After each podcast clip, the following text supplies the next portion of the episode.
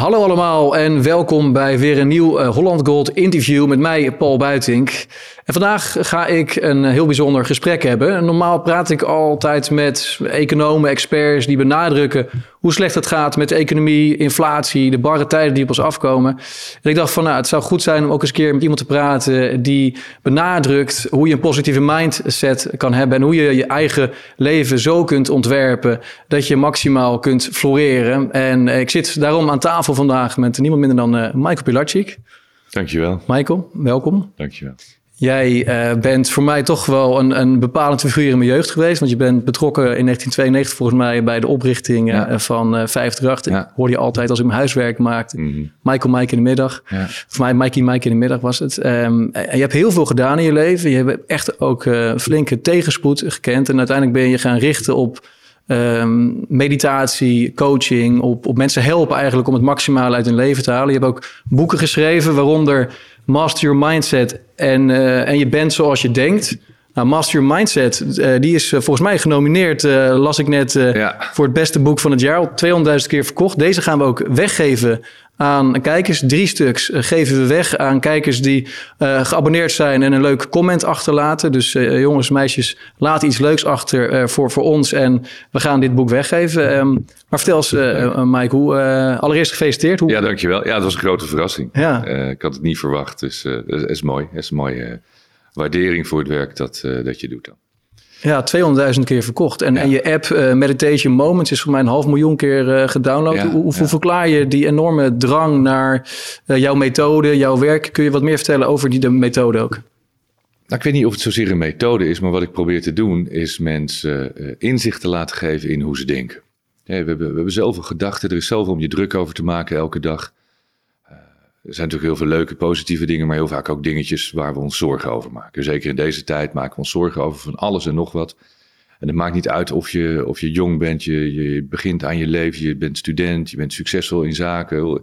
Iedereen heeft op zijn eigen manier wel dingetjes. En het viel mij op, een jaar of tien geleden, dat, dat, dat als we keken naar wat er in de wereld gebeurt, in de samenleving, dat er zoveel mensen waren met overmatige werkdruk, stress, burn-outs. Ik dacht van, er gaat iets structureel niet goed in deze, in deze maatschappij. En ja, ik durf te zeggen, ondanks uh, af en toe wat hobbels en, en diepe dalen en tegenslagen, uh, heb ik altijd wel uh, mijn best gedaan om, zoals ik dat noem, mijn mooiste leven te leven. Gewoon het leven zoals jij dat graag zou willen leven. Um, wat natuurlijk niet zomaar gerealiseerd is. Daar moet je hard voor werken. Maar dat begint met, met hoe je denkt. Alles begint met de gedachte, zeg ik altijd. En ik had het idee, ik, ik kan die, die manier hoe ik denk, uh, wat mij altijd heel veel succes uh, en uiteindelijk ook geluk heeft uh, opgeleverd, kan ik wel gaan delen met andere mensen. En daarom ben ik boeken gaan schrijven, ben ik daarover gaan spreken. sta ik nu in het theater met, met mijn theatervoorstelling Rust in je hoofd. Dat zegt al rust in je hoofd. Hoe kun je meer rust in je hoofd krijgen? En, um, en zeker in deze tijd, wat je zegt, uh, waarom wordt zo'n boek zoveel gelezen? en de app, de, de meditatie, waarom wordt dat veel beluisterd? Ik denk dat er heel veel behoefte is, omdat wij in onze maatschappij het gevoel hebben dat er heel veel van je verwacht wordt. Er wordt heel erg op je gelet. Heel veel mensen zijn druk bezig met wat ze van mij vinden. Uh, weet ik veel. Ze, ze, vinden me dit of ze vinden me dat. Zie ik er wel leuk uit. Social media, we willen geliked worden. Mensen zijn in de basis liefdevolle mensen. Wij zijn liefdevolle wezens. Absoluut. Klinkt ja. een beetje spiritueel direct, maar, maar, maar dat is gewoon zo. En, en ieder mens wil, wil liefde, je wil waardering, je wil erkenning. En als je dat niet krijgt, dan voel je je afgewezen. En waar we heel veel moeite mee hebben is afwijzing. We zijn niet goed genoeg. Je hoort er niet bij. je ziet het ook, hè, zeker de afgelopen jaren. mensen willen bij groepen horen. Als je buiten de groep valt, buiten de boot valt, dan, uh, ja, dan voelt het ongemakkelijk. Veel mensen zijn eenzaam. Uh, ja, en, en, en ik, ik zeg wel eens, uh, jouw leven speelt zich eigenlijk af in jouw hoofd alles wat er gebeurt in jouw leven, hoe je de wereld ervaart, het, het, speelt zich af in jouw hoofd. Het is jouw perceptie van de werkelijkheid. Er is niet één universele waarheid. Het is jouw waarheid. Zeker ook als we natuurlijk naar de afgelopen twee, drie jaar kijken, zie je ook dat heel veel mensen in hun hoofd een eigen waarheid creëren. Wij geloven in onze eigen waarheid, gebaseerd op uh, onze conditionering. En we zijn geprogrammeerd. Iedereen is wel op een bepaalde manier geprogrammeerd. Jiddu Krishnamurti is een, uh, een spiritueel leraar van, uh, van de vorige eeuw... Die, die een hele mooie uitspraak deed toen. Hij zegt, het maakt niet uit of je kapitalist of socialist of communist bent... of, of je nou wit of geel of, of, of, bruin... Of, het maakt niet uit wie of wat je bent... uit welke land je komt, wat voor achtergrond je hebt... wat voor godsdienst. Het, het enige wat ons echt heel erg onderscheidt, wat ons anders maakt, is hoe wij denken. En hoe wij denken is hoe wij naar de wereld kijken en hoe je naar jezelf kijkt. Nou, dat ben ik uh, eigenlijk vanaf mijn 21ste gaan bestuderen. Ik vond het altijd interessante materie. Het begon toen voor mij met het boek uh, Think and Grow Rich. Ik wilde gewoon heel rijk worden en dat vond ik een mooi boek. Maar het boek ging uh, over veel meer dan rijk worden. Het begon, natuurlijk met gedachten en hoe jij denkt. En dat, dat die gedachten bepalen hoe je, hoe je voelt, hoe je gedraagt. En uiteindelijk de, de resultaten die jij behaalt komen voort uit, uit jouw denkwijze in de basis. Dus master your mindset. Zo ben ik op dit boek gekomen. En, uh, ja, en ik moet zeggen, op basis van de, de feedback die ik krijg van heel veel mensen, helpt het. Ja. Het is niet dat je direct uh, helemaal uh, yippie uh, Ik ben ook niet van het positief denken en positief, positief. Nee, dat, dat is onzin. Je moet, je moet de realiteit en de werkelijkheid niet wegstoppen. Maar je moet er wel alles aan doen om op jouw manier jouw mooiste leven te leven. En eh, is er voor jou een punt geweest, uh, want ik weet dat je ook echt een keer uh, aan de financiële afgrond hebt gestaan. En dat je zelfs overwoog, volgens mij, om er ook mee te nokken. Ook niet over je bedrijf, maar ook gewoon uit het leven stappen. Was dat voor jou een moment waarop eigenlijk waar je al mee bezig was, de, de, de, het pad wat je al volgde, dat, dat, dat, dat, dat kwam toen binnen? Ben je toen je leven echt gaan, gaan veranderen op de manier waarop je het leven stond? Nou, eigenlijk is dat later gekomen. Ik, ik, mijn droom was altijd bij de radio werken. Zo kwam ik bij 538 terecht. Uh, bij de Music Factory, jaren 90. Ging hartstikke goed. Ik leefde mijn droom. En wat ik ontdekte was dat ik visualiseerde eigenlijk vanaf dat ik jong was hoe mijn leven eruit moest zien. Dus ik visualiseerde dat ik bij de radio werkte en ik maakte het waar. Het zijn allemaal, je moet doelen stellen, vind ik. En die doelen moet je behalen en, en daar moet je hard voor werken, moet je hard voor trainen. En toen had ik best wel wat, wat geld verdiend. En uh, ik was heel zuinig met mijn geld, dus ik had het allemaal opgespaard en het stond uh, netjes op de bank. En toen ben ik gestopt bij 538, omdat ik het, uh, ik vond het niet meer leuk. En ik vind altijd, als je iets niet meer leuk vindt, als je er geen voldoening uit haalt, dan moet je ermee stoppen. Andere overweging was toen, ik was bijna 29 en in die tijd dacht ik, als je 40 bent kun je geen DJ meer zijn. Dus ik, ik moet nu serieus iets met mijn leven gaan doen. Misschien moet ik eens gaan nadenken over mijn toekomst. En toen ik gestopt was, toen zei uh, iemand uh, uit mijn netwerk, ik had veel uh, jongens in mijn netwerk die op de beurs werkten, in de optiehandel. En die zeiden, Mike, Mike, je moet, je moet in opties. Nou, opties is te gek, joh. En daar kun je zoveel geld mee verdienen. En ik, ik wilde, daar kom ik ook altijd openlijk voor uit, ik wilde gewoon rijk worden. Ik wilde miljonair worden. want ik, ik weet ook waar ik vandaan kom. Vroeger hadden we het niet super breed. en ik kom uit Polen, waar waar mijn familie redelijk in armoede leefde. En ik zag gewoon dat ja, geld, dat gaf mogelijkheden. Geld gaf mogelijkheden om, om een mooi leven te leven. En niet om, om alleen maar met dikke auto's en gekkigheid te, te doen. Maar gewoon dat je, dat je je leven kan leven zoals je dat wilt. En hoeveel geld daarvoor nodig was, had ik geen idee voor. Maar miljonair, dat, dat, dat klonk aannemelijk. Dat klonk goed. Voor je dertigste het liefst. Ja, en, dat was wel mijn idee. En dat was gelukt. En toen ging ik dat geld eh, op de beurs beleggen. Uh, in opties. En de fout was eigenlijk, ik, ik had er geen verstand van. En in die tijd handelde, ik handelde uh, op de financiële pagina van de Telegraaf van de dag ervoor. Dus ik deed optiehandel op de krant van gisteren. Dat was te laat. Ja. Dat was te laat. En wat ik vooral deed, uh, was uh, calls en poets schrijven. En ik was heel goed in het schrijven van poets. En dat, dat, dat leverde heel veel geld op natuurlijk. Want als die premie eruit liep, dat, ja, ik ja. verdiende tienduizenden ja. guldens die tijd nog per dag. En de koers is tegen. Dus... Het ging alleen maar goed toen de beurs omhoog ging. En uh, ik werkte toen met ABN AMRO. En die zeiden ook, oh, het kan alleen maar omhoog gaan. Het kan alleen maar omhoog gaan. En, en die leende geld en die leveraged. Dat was echt niet normaal. En die leenden mij veel te veel geld dat ze nooit hadden mogen doen.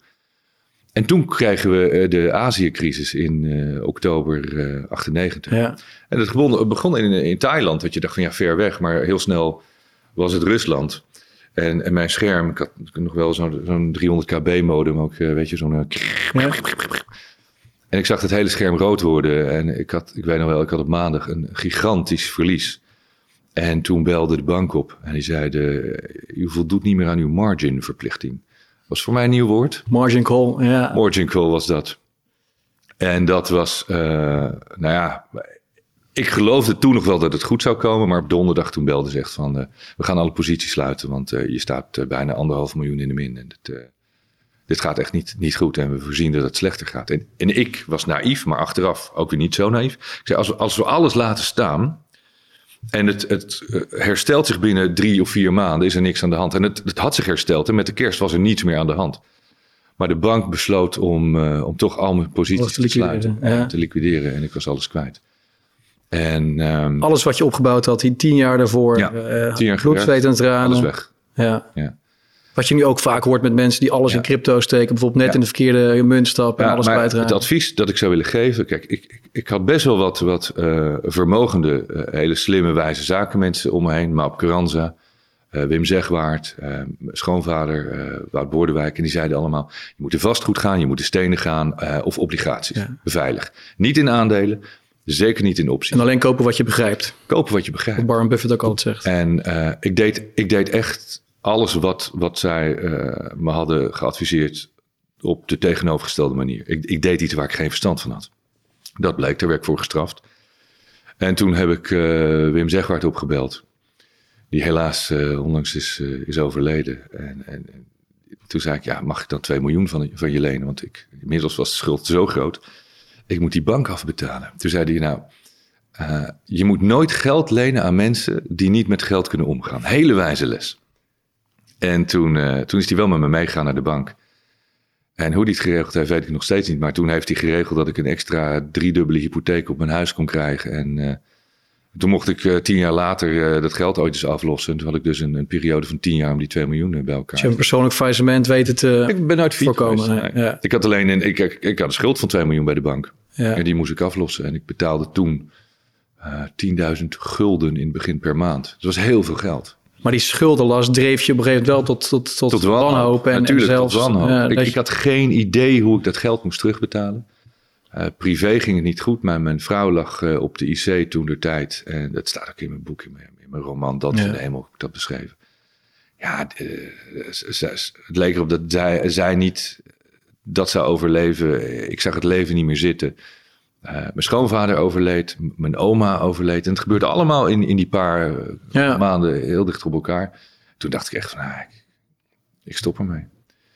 En daar ben je uitgeklommen. Want... Nou ja, het, het, het, keerpunt voor mij was wel dat uh, toen, toen mijn vrouw vocht voor haar leven om te willen leven. En ik dacht, maar ik heb een leven en ik ben gezond. Wat klaag je? Ja. Weet je, ik, ik, ik, heb het één keer gedaan. Ik ben op mijn bek gegaan. Dat is mijn eigen schuld. Daar moet ik van leren.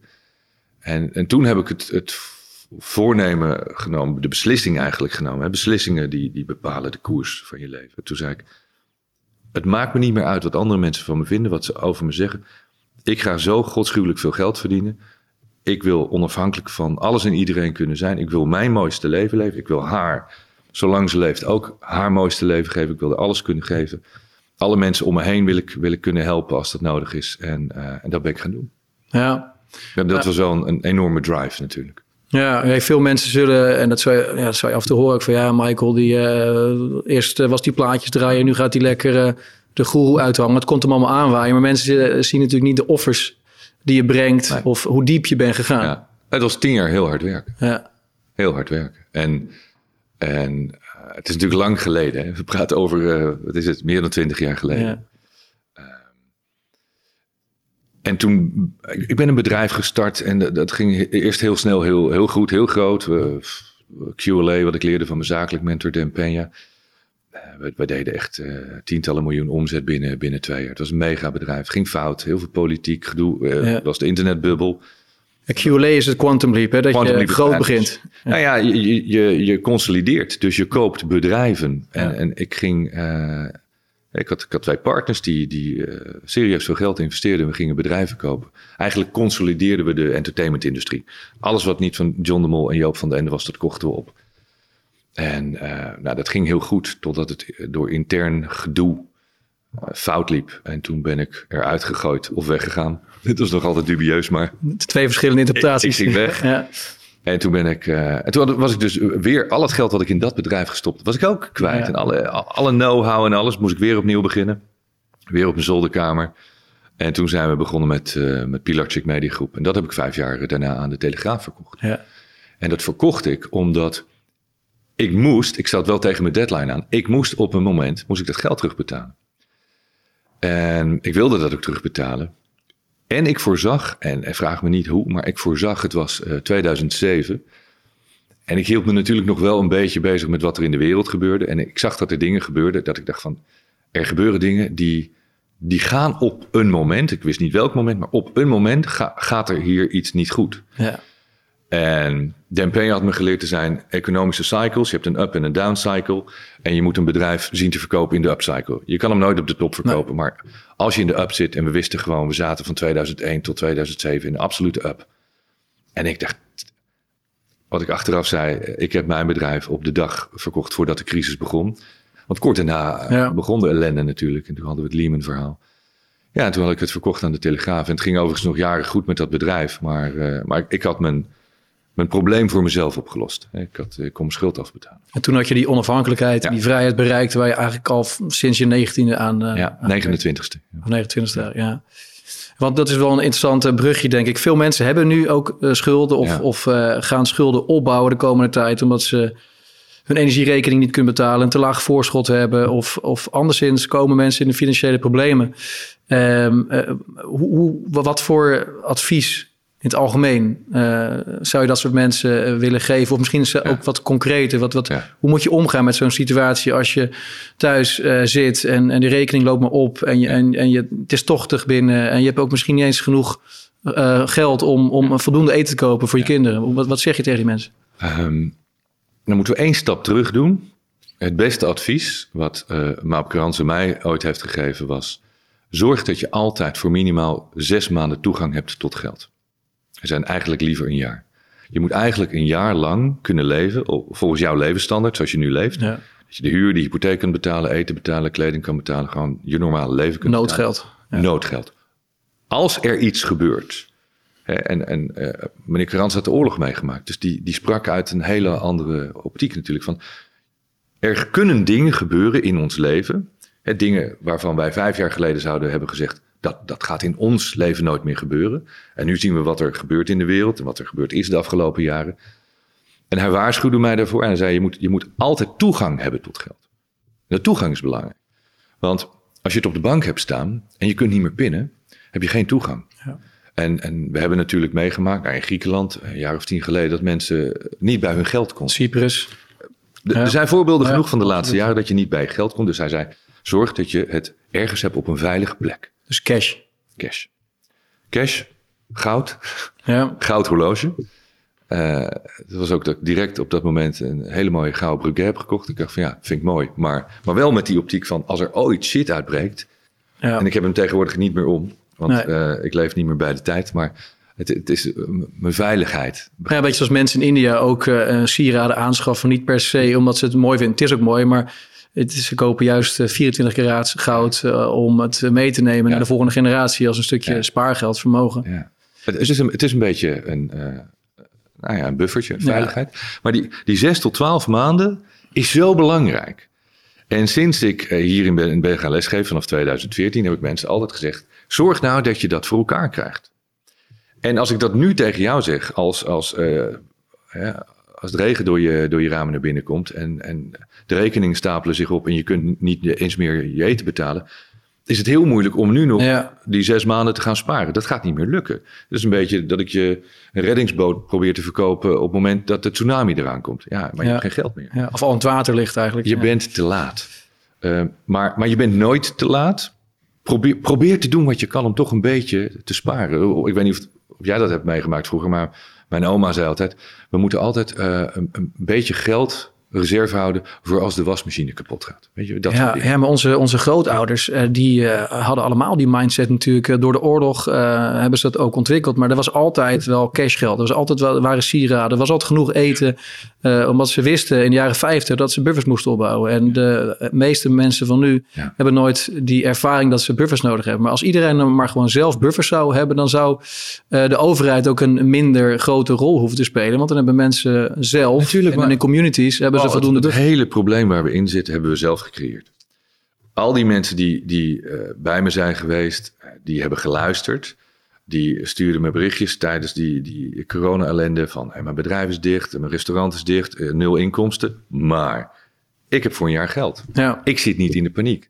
En er waren mensen die zeiden, ik heb niet naar je geluisterd. Ik zit diep in de shit. Ja. Ik heb toch die extra vakantie gehad of ik heb toch die extra tv gekocht. En, dit is natuurlijk wat er in, in de jaren negentig is ontstaan, eh, waar de hele economie nu op is gebouwd. Alles bestaat uit geleend geld. Ja. Wat op zich best wel lang kan doorgaan, dat hebben we gezien, totdat iemand ziet van het is een heel groot kaartenhuis. En als er één kaart wordt getrokken, nou Lehman was dan die kaart, waarvan ik achteraf ook nog denk van het blijft een vaag verhaal, dat hele Lehman-verhaal. Was het opzet? Ze hadden het makkelijk kunnen redden. Waarom hebben ze het niet gedaan? Maar het allerbelangrijkste was: dit was een noodsignaal voor de hele wereld om in te zien: er moet iets structureel geherstructureerd gaan worden. Ja. Maar niemand, tenminste te weinig mensen pakten dat signaal op. Want er is geen reet veranderd. er is eh, niks, het, financiële systeem is alleen maar het meer schuld en meer geld en nog lagere rentes overeind gehouden. Maar nu lijkt de moeder van alle zeebellen maar, maar, maar dit is, en, en laten we zeggen, iedereen die investeert, die weet het. Soms moet je weten waar je, waar je stop-los ligt. En als dit het verliesmoment was, had je daar je verliesmoment moeten pakken. Want je wist wat je verlies was. En dit is hetzelfde met, met mijn geschreven put-opties. De financiële wereld is een spel aangegaan waarvan ze de bodem niet kennen.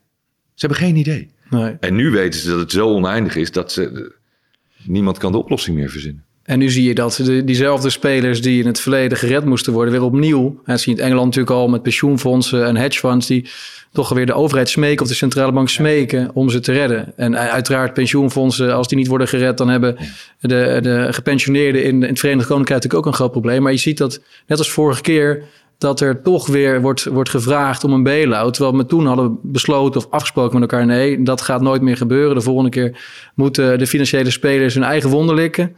Perverse prikkels moeten eruit. Maar het lijkt erop alsof we inderdaad die les ook niet geleerd hebben.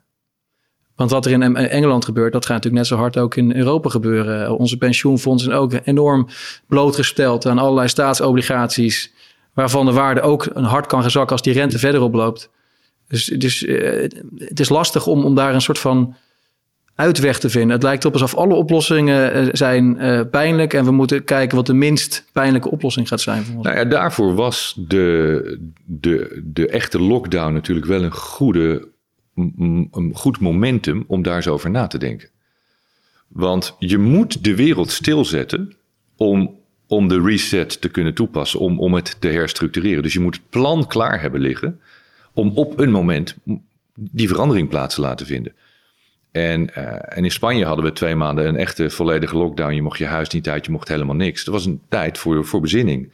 Dat heb ik ook toegepast in mijn, in mijn theaterprogramma. Dat ik zei van ja, misschien was die hele lockdown en, en wat er gebeurde tijdens die coronatijd, was misschien wel een signaal van bovenaf van lieve mensen, uh, ga eens nadenken. Ga eens, ga eens nadenken over hoe je bezig bent met, met wat je doet, met de wereld, hoe we omgaan met elkaar. Nou, veel mensen zijn natuurlijk ook in die tijd gaan mediteren of, of zijn. Uh, ja, maar heel veel mensen zijn, van, zijn een paar, paar weken daarover na gaan denken. Ja. En nu is de pijn voorbij. En iedereen vliegt weer. En staan ze allemaal in de En, ja. en nu, de laatste weken, zien we dat er misschien wel weer een nieuwe tsunami op ons afkomt. Maar ja, toen, toen, toen, het weer open ging, was, was het gewoon weer feest. Ja, maar wel, je ziet wel een groot, een groot deel van Nederland uh, is door die coronacrisis wel enorm kritisch gaan staan ten opzichte van de overheid, het systeem, de financiële wereld.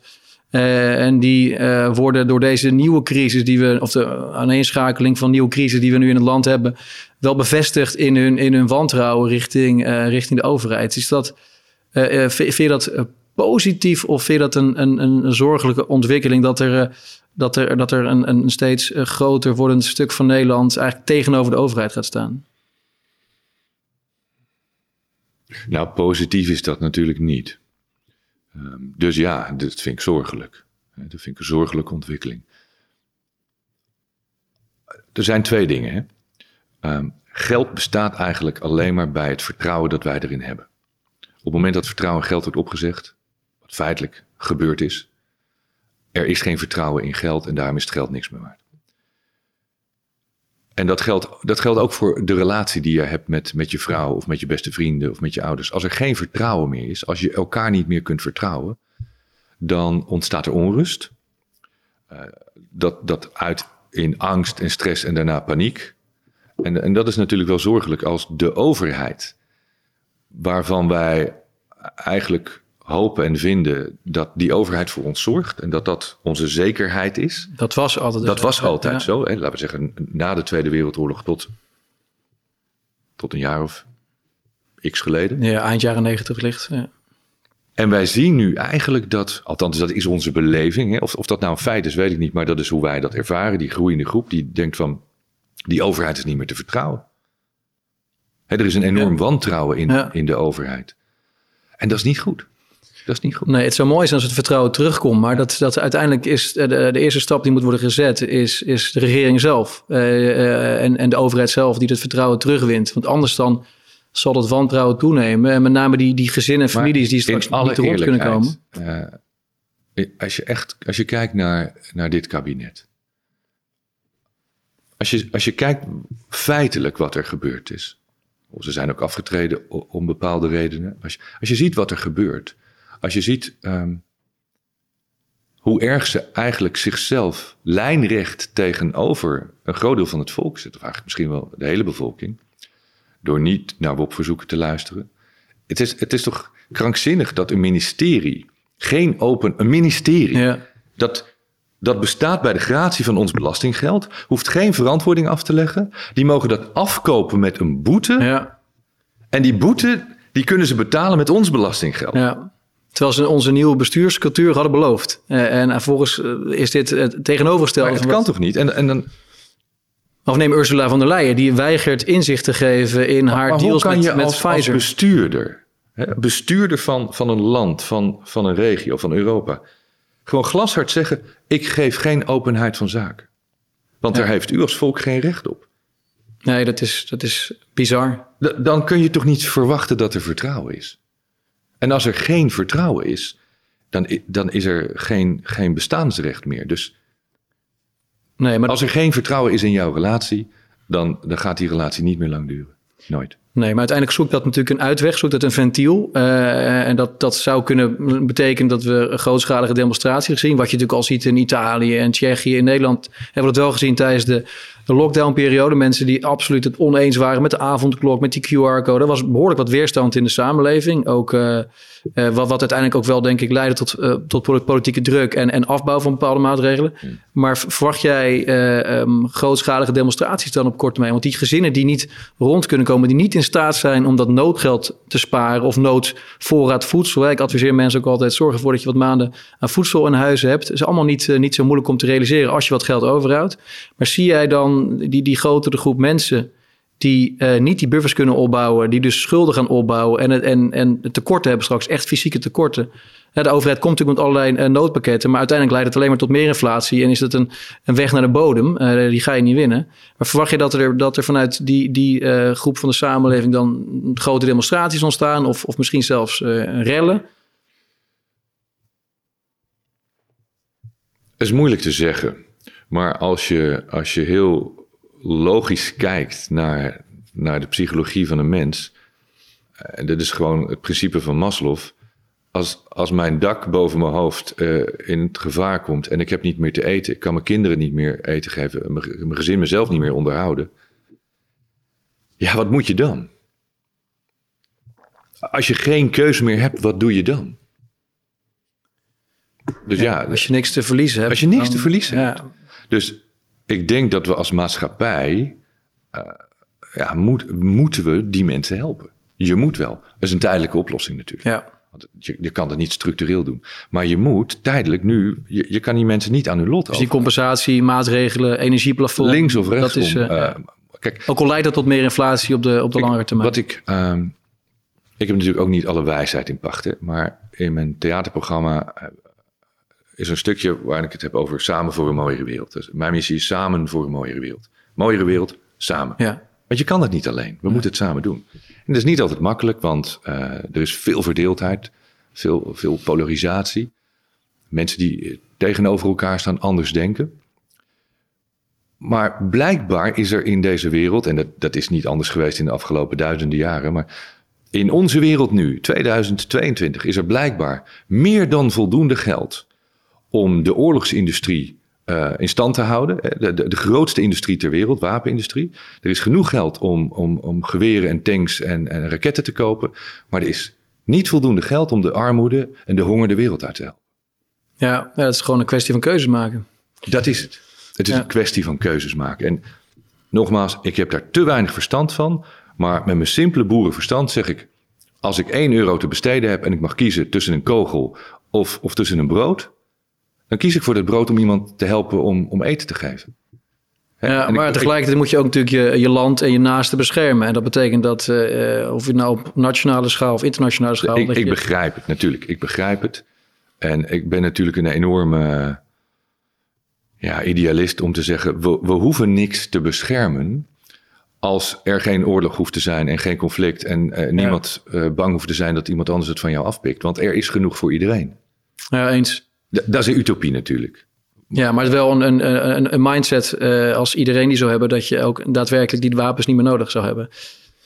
Maar wat ik ook wel uh, zorgwekkend vind, en je noemde het zelf ook al even, die, die polarisatie, die zien we natuurlijk, uh, die, die, die, die zagen we natuurlijk al jaren in de samenleving, maar die is versterkt door, uh, door corona en het beleid waar mensen heel erg voor of heel erg tegen waren. Ik merk het ook in vriendengroepen, bij families, ik praat ook vaak met klanten erover. Dat er zijn enorme scheuren ontstaan in families, in vriendengroepen.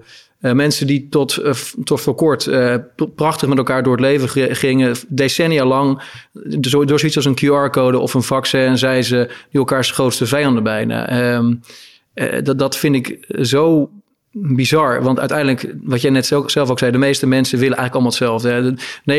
99% van, van de mensen is dan goed, zijn geen psychopaten, willen een gezinnetje, willen liefde, willen vrienden, willen vrijheid, vrede. Um, maar toch zijn enorme groepen eh, elkaar uh, naar het leven aan staan in, in de samenleving. Wat, wat wordt vergroot en verergerd door social media. Iedereen vreemdt elkaar. Het gebeurt aan beide kanten. Hè? Uh, hoe, kun, kun, jij daar, of hoe zie je dat? En, en in hoeverre kunnen jouw lessen bijdragen aan, aan heling, aan een brug, verbroedering? De kern van de zaak is dat we allemaal leven vanuit angst. Iedereen is bang om dood te gaan. De, aan het einde van de rit is dit gewoon de essentie van het verhaal eh, waar het probleem zit. We zijn allemaal bang om dood te gaan. Dan komt er een virus, uh, waarvan je kunt uh, discussiëren of dat nou wel of niet echt is. Maar er, er is een virus, hè, dat kun je constateren. Hoe erg het is of niet erg het is, dat laat ik ook even in het midden. Maar dan zie je ineens iets ontstaan dat er zijn mensen bang voor dat virus. En, en toen het allemaal onduidelijk was wat er speelde, had ik ook zoiets van: wow, wat, wat is dit? Wat gaat er gebeuren? En je bent bang, want je denkt ineens: er gaan straks miljoenen, miljarden mensen overlijden aan dit virus, want het is gevaarlijk. Dus daar moet ik me tegen beschermen. Nou, dan komt er een moment dat, dat er een vaccin is, en dan zeggen mensen: wauw, er is nu een oplossing. Mijn angst is niet meer terecht, want ik kan me redden met een vaccin. Andere mensen die zeggen: nee dat vaccin, daar ben ik bang voor, want als dat fout gaat, dan ga ik dood. Dus de beide partijen zijn bang om dood te gaan, zijn bang om ziek te worden. En de een gelooft dat, dat, dat, dat het vaccin de oplossing is en dat ander niet. Um, maar het is allemaal gestoeld op angst. Want we zijn alle, allebei bang. En allebei willen we niets anders dan overleven en, en samen door één deur kunnen. En dan zegt uh, degene, althans, uh, dat heb ik wel heel veel gezien, de mensen die gevaccineerd waren, dat waren, waren ook mensen in mijn vriendenkring, die zeiden van, ja, maar jij bent een gevaar, want je bent niet gevaccineerd. Jij bent een gevaar voor. Nee, maar jij bent gevaccineerd, dus dan ben ik toch geen gevaar meer. En ik wil ook bij je uit de buurt blijven, want ik wil zeker geen gevaar voor jou zijn. Maar, maar wat er ontstond aan verdeeldheid, daar ben ik wel heel erg van geschrokken. Ook in mijn omgeving. Um, maar ik zeg altijd ook al en we hoeven het niet altijd met elkaar eens te zijn, maar laten we met elkaar in gesprek blijven. Ja. Al mijn vrienden, op, op, op een enkeling na, is gevaccineerd. Mijn hele team uh, met wie ik werk, zijn allemaal gevaccineerd. mijn team denkt behoorlijk anders over de situatie in de wereld dan ik. Maar toch werk ik elke dag met ze. Ja, met plezier. Met plezier. Ja. Zij hebben respect voor mij en ik heb respect voor hun. Want uiteindelijk hebben we allemaal één doel. Wij willen voor elkaar een mooiere wereld. Een liefdevolle wereld. Exact. Nou, dat zie je op mijn kantoor ook. De, ik denk de, de helft is uh, wel gevaccineerd, de andere helft uh, niet. Uh, maar we, we leven en werken in een harmonie. En, maar je merkt nog steeds wel dat er veel ruzies niet zijn bijgelegd. En, nee, en, en, en er is veel verdeeldheid. En ik kan een voorbeeld aanhalen. Ik, uh, ik speel dit theaterprogramma, Rust in je hoofd, waarbij ik zeg... Het gaat over rust in je hoofd, want al die onrust met alles wat er gebeurt nu. Je kunt de rekeningen niet betalen. Het is een hoop Ja, stress. Uh, keuzestress. Uh, je bent jong. Hoe, wat moet je aan met je leven? Uh, dus rust in je hoofd. Leef je mooiste leven. Denk daarover na. Hoe ziet dat eruit? En daarmee zeg ik niet, je moet miljonair worden en je moet 10 kilo goud in, in je kast hebben liggen. Nee, jouw mooiste leven, hoe ziet dat eruit? Denk daarover na. Maar iemand die dan zoveel stress ervaart, die, die, die nu te, te rond... Dat gaat dus niet. Dus je moet eerst... Dus dan moet je misschien wel... Je moet rust hebben. Je moet in een staat van zijn komen dat je daarover kunt nadenken. En vervolgens zeg ik, als we dat bereiken, kunnen we met elkaar een mooiere wereld creëren. Komt er een journalist van Elsevier, Gerry van de Vlist, uh, die komt naar een voorstelling toe en uh, had aangekondigd dat hij zou komen. Kon geen kaartje krijgen, dus we hebben hem een kaartje cadeau gedaan. En uh, toen heb ik gevraagd van wat komt u doen? Ik ben benieuwd naar uw gedachtegoed en daar wil ik graag over schrijven. Ik zeg, nou, dat is mooi. Ja. Want deze avond gaat over liefdevol bewustzijn. Over uh, hoe je andere mensen kunt helpen. Over al dit soort dingen. Ja. We nemen ze allemaal op. Ik kan, de transcript kan ik uitschrijven, dan heb je letterlijk de tekst. Ik roep ook een aantal confronterende dingen. Want ik wil mensen wakker schudden. En dan publiceert nota bene Elsevier een verhaal over een egocentrische zelfhulpcoach die alleen maar tuurlijk, aan zichzelf denkt. Vol met aannames, gebaseerd op niks. Van deze man hoef je niet te verwachten dat hij opkomt voor, uh, voor uh, Chinezen die in de hoek worden gezet. Uh, je hoeft niet te verwachten dat hij Oekraïense vluchtelingen gaat helpen. Dat ik denk van. Gewoon als één grote narcist eigenlijk. Waar, af, waar verzint deze man dit? Want ik heb het er nooit over gehad. Ik heb hier nog nooit over geschreven. Letterlijk zeg ik samen voor een mooiere wereld en je moet andere mensen helpen.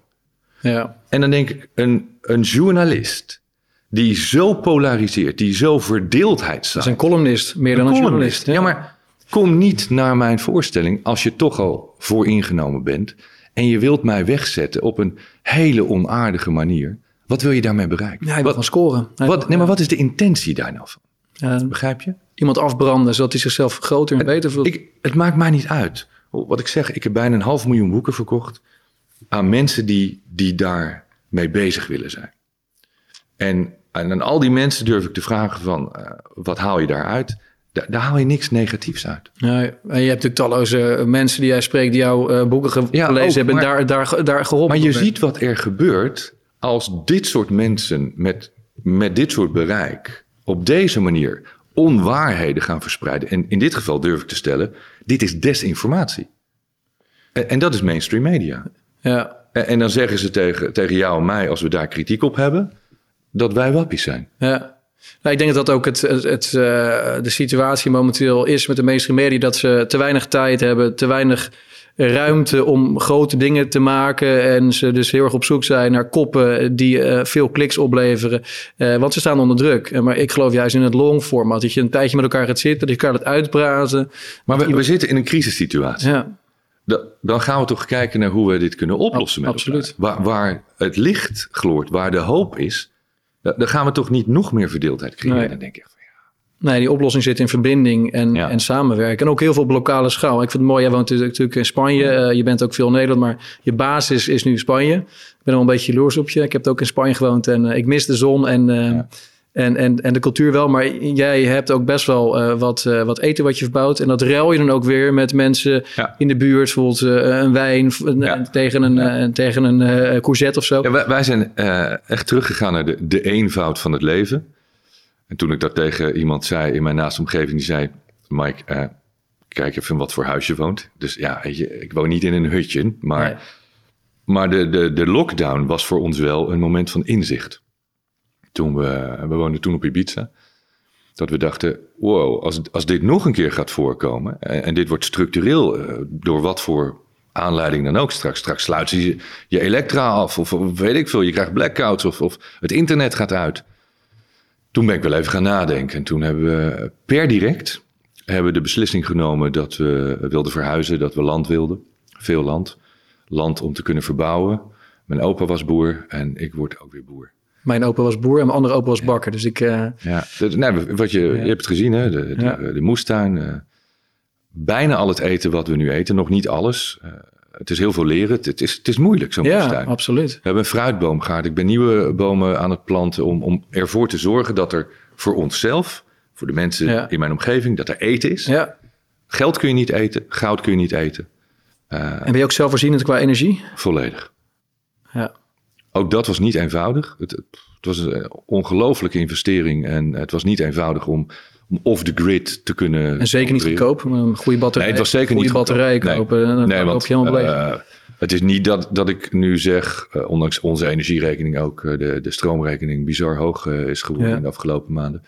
Het is niet dat ik denk van deze investering ga ik er snel uithalen, maar ik ben self-supporting. Ja. Ik kan altijd door. Maar ik heb er ook met Ab Flips over gehad in een voorgesprek. En uiteindelijk, hoe zelfvoorzienend je ook bent, je hebt elkaar uiteindelijk toch nodig. Want als er echt shit, shit uh, uh, aan de gang is, dan komt de meute ook gewoon bij, bij, bij de boeren langs. Dat zagen we natuurlijk in de, tijdens de Tweede Wereldoorlog ook in instantie. is, is de stad de lul, maar uiteindelijk zijn de boeren ook de klos. Want mensen hebben eten nodig en gaan, gaan roven. Dus je hebt elkaar uiteindelijk altijd nodig. altijd nodig. En, en dus leer je buurman kennen, ja. leer de mensen in je straat kennen. Ga, ga maar ik samen. denk sowieso, hè, en ook dit is natuurlijk een hele idealistische gedachte. en daarom zeg ik ook, ik denk dat het beter is om, om Europa weer op te delen in losse landen. Ik ben hem eens. Ja. Eigen munteenheid. Het zijn allemaal eigen culturen. Er is namelijk nooit een eenheid geweest. Die is er niet. En die zal er nooit komen. En dat geeft niet. Nee, ze proberen een vierkant door een, door een rondje, uh, door een ja, cirkel te, te doen. Europa is, is, een prachtig continent. Er is heel veel cultuur. Er zijn heel veel mooie mensen. Maar maak er geen eenheidsworst nee. van. Ik geloof heel erg. Ik heb altijd uh, in de kleine dorpjes gewoond. Als het dorp zelfvoorzienend is. He, we, hebben, we hebben de bakker, we hebben de slager, de groenteboer, we hebben de boer, we hebben de schilder, de timmerman. Iedereen houdt elkaar in stand, want, want ja, de timmerman die timmert overal en de schilder die schildert overal. Het is natuurlijk heel kneuterig gedacht, maar in de theorie, in het theoretische model waar, waar een kleine cel zich in, in, stand houdt, is het altijd in balans, is ja. het altijd goed. Er is voldoende geld, zolang het geld er niet uitstroomt. En wat er natuurlijk in onze grote wereld totaal mis is gegaan. Al ons geld hebben we naar China laten gaan. Dus allemaal naar, naar ver weg landen gegaan. Ja, en Rusland, voor, Rusland voor het gas. Oh, ja. Koop je kleding lokaal. Koop je, je eten lokaal. Doe, doe alles lokaal. Ja, en dat was natuurlijk al met de coronacrisis duidelijk geworden... dat die um, uh, wereldwijde supply chain dat die eigenlijk heel erg fragiel was. Alles was just in time... Uh, maar bleek uh, ook heel erg kwetsbaar. En daardoor was er al een beetje een trend richting deglobalisering en dingen meer lokaal doen. Maar wat we nu hebben natuurlijk is nog vele malen erger uh, dan tijdens de coronacrisis. Want nu is er gewoon een zwaar tekort aan energie. En energie is economie. En economie is maatschappij, het zijn wij. Uh, en dus gaan mensen dingen meer zelf doen. En dat is, dat is wel een hele. Is dat nou werkelijk zo? Is er een tekort aan energie? Dat is de vraag. Is dat... Ja, er is natuurlijk genoeg in de. We hebben de grootste uh, gasbel van Europa. Dus... Ja, maar er is, er is in de laatste. En er is ondergeïnvesteerd. Er is te weinig geïnvesteerd. Ja. Waardoor die bedrijven uh, te weinig hebben om, om te kunnen leveren, misschien. Of we verbruiken te veel. Maar er is wel een enorme capaciteit aan zonne-energie bijgekomen. Ja.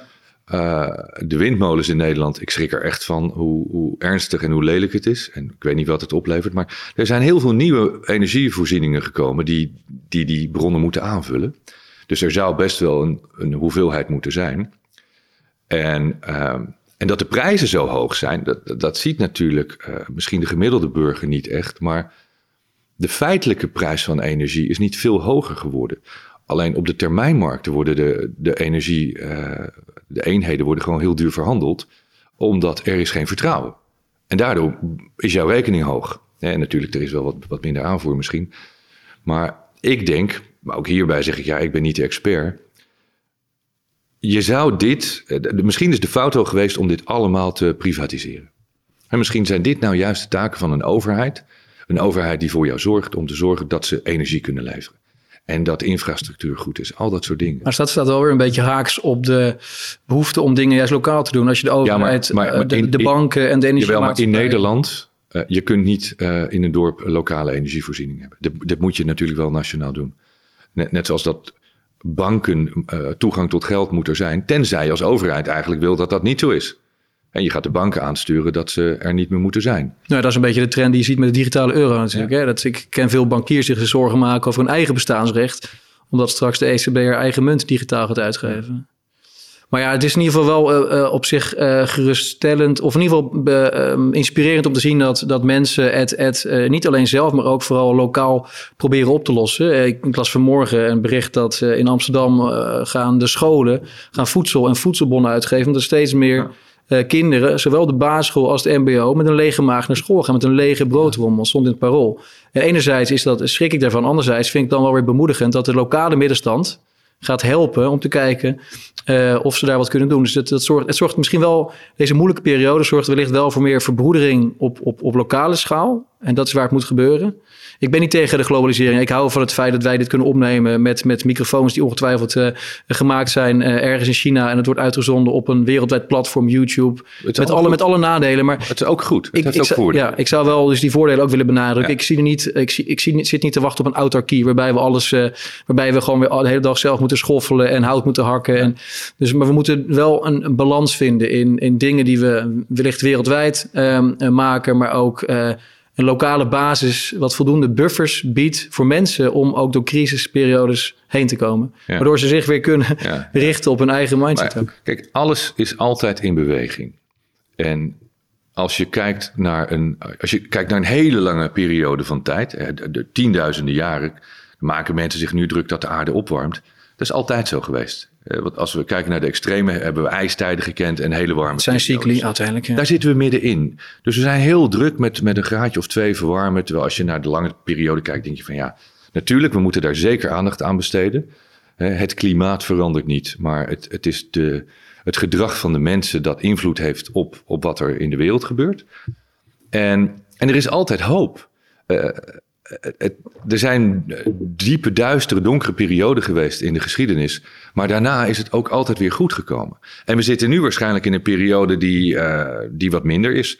Maar ja, dat dachten wij in uh, eh, 1987 ook toen de beurs in elkaar stortte. En na de bubbel in 2001 dachten we ook van het is het einde van de wereld. Uh, eh, 2008 dachten we het einde van de wereld. Ehm, 9-11 was het einde van de wereld. En, ja, ik heb ook, komt het goed. Ja, ik heb natuurlijk ook meerdere keren dit meegemaakt. Ik ben zelf 42, meerdere crises. Uh, maar die, die nucleaire dreiging die er nu is. Uh, die is er ook geweest toen, toen ik jong was. Tuurlijk hadden we de, de Cuba-raketcrisis. Uh, maar... Het, het is zo vaak geweest. En, ja. ja en, en, nu, en, en, natuurlijk, nu zeggen we ook, ja, maar nu is het, is het heel, heel actueel. Natuurlijk, het is actueel. En, we, we, zullen zien hoe het opgelost wordt. Maar ik, ik heb daar vertrouwen in. Uh, maar laten we wel helder blijven denken. Met, met elkaar, allemaal, iedereen. Uh, ik weet niet wie er wel goed is en niet goed is. Uh, maar laten we met elkaar toch kijken naar hoe kunnen we het oplossen. Ja, en naar elkaar luisteren. En naar elkaar luisteren. En, en we moeten actie ondernemen. En ik, ik geloof in hoop. Ik geloof, ik geloof altijd in het goede.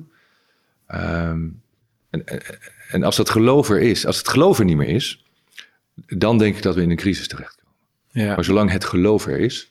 Geloof in een goede uitkomst. Absoluut. Ja. En ik wil, ik, ik wil en dat is niet hoop en wensen. Hè? Dat is heel wat anders. Hoop en wensen, hoping, wishing will never do the job. Het is het geloof en de overtuiging. En de actie die we met elkaar gaan ondernemen. Ja, dat is heel belangrijk. Uh, om, om uiteindelijk je, je mooiste leven te leven. Ja, en met, met elkaar een samenleving te creëren waar we weer blij van gaan worden. En ik zou ook eh, de criticasters uh, van dit gesprek, want die gaan er ongetwijfeld weer zijn, uitnodigen om als je het nou niet eens bent met wat wij te zeggen hebben, kom dan een keer langs en ga praten en neem het op. Want ja, en help elkaar, want je, als ik dat nog mag aanvullen, je zijn het, die, die, die, mensen die nu niks hebben, vaak is het natuurlijk een gemeenschap. Het is niet dat er één iemand in de straat heeft geen geld heeft. Meestal heeft die hele straat ja, heel het is moeilijk. Een buurt, het is een straat. En een andere buurt heeft het heel goed. Ja. En ik, uh, ik heb ook een tijdje in Barcelona gewoond. En ik, ik schrok toen ik in Barcelona kwam, 2010 hoeveel, hoeveel daklozen daar waren. Ik, ik, ik, kende dat niet vanuit Nederland en zeker niet vanaf het dorp waar ik woon. In Amsterdam was dat waarschijnlijk ook anders. Maar ik schrok in Barcelona ook over de, de uh, invalide mensen. Mensen zonder armen, zonder benen, die daar op straat aan bedelen waren. Waarvan ik dacht van wow, Ja, dat was voor mij een eye-opener. Dat ik dacht van, maar dat, dat kan toch niet? Die mensen worden dus in Nederland altijd geholpen en hier blijkbaar niet. En ik, ik had altijd uh, geld bij me. Niet klein geld, maar gewoon tientjes, 20, 50 euro, 100 euro. Ik gaf die mensen altijd geld. Op een gegeven moment dacht ik van, ik ga met ze praten. Want die mensen willen niet alleen geld, ze willen aandacht. Ze willen liefde hebben. Ze zijn alleen. En, en toen merkte ik, als je met die mensen gaat praten, eerst schrikken ze dat ze denken van, wow. Ja, dat zijn ze niet gewend. Dat zijn ze niet gewend. Zeg zo'n broodje eten. Weet je, en uh, nou, dan ben ik vol blijven houden. Ook op Ibiza schrok ik er wel eens van hoe hè, in het rijke Ibiza met alle glitter en glamour, hoeveel armoede er ook was en de keerzijde. En ook waar we nu wonen. Eh, het is gewoon een soort maatstaf geworden. We delen uit. We delen geld uit. We, delen eten uit. Ik, Eén keer per jaar eh, ruim ik mijn hele kledingkast op. Geef ik, altijd, ik geef het ook echt daadwerkelijk aan mensen. Van ik zeg van, nou pas het eens even, pas het. Niet op marktplaats kletteren, maar gewoon, aan, de, de kringloopwinkel geven. En, en dat is iets waarvan ik zou zeggen, doe dat. Ja. Eh, als je ziet dat mensen het nu heel moeilijk hebben, geef kleding weg. Uh, geef eten weg. Uh, en deel misschien een beetje van, van het geld dat je hebt. Ja. Leg niet alle verantwoordelijkheid bij de overheid neer. Laten, laten we elkaar proberen te helpen. Het is een beetje het principe van de kerk van vroeger natuurlijk. En de kerk is leeggelopen, dus... Uh, ja, maar mensen zoeken uiteindelijk ook weer een nieuwe kerk. Daarom of, komen ze bij mij. Ja, ja, ja, nou ja, dan om daarop op aan te vullen, Michael. Dat boek nogmaals, ik, ik ga hem weggeven aan, aan of wij geven hem weg aan, aan drie mensen. En ik, dan wil ik hem eigenlijk ook gewoon vooral weggeven aan mensen die nu echt diep zitten. Die, die, die het nodig hebben. Dus uh, laat ook gewoon een goede. Uh, um, uh, ja, leg uit in een comment waarom je dit boek verdient. waarom je daar zelf veel aan gaat hebben. en dan komen er drie jullie kant op. Master Your Mindset. Leef je mooiste leven van Michael Pilatschik. Michael, ik wil je bedanken voor het hele fijne gesprek. Leuk man. En Leuk. succes met alles. Super, dank je. Spreken.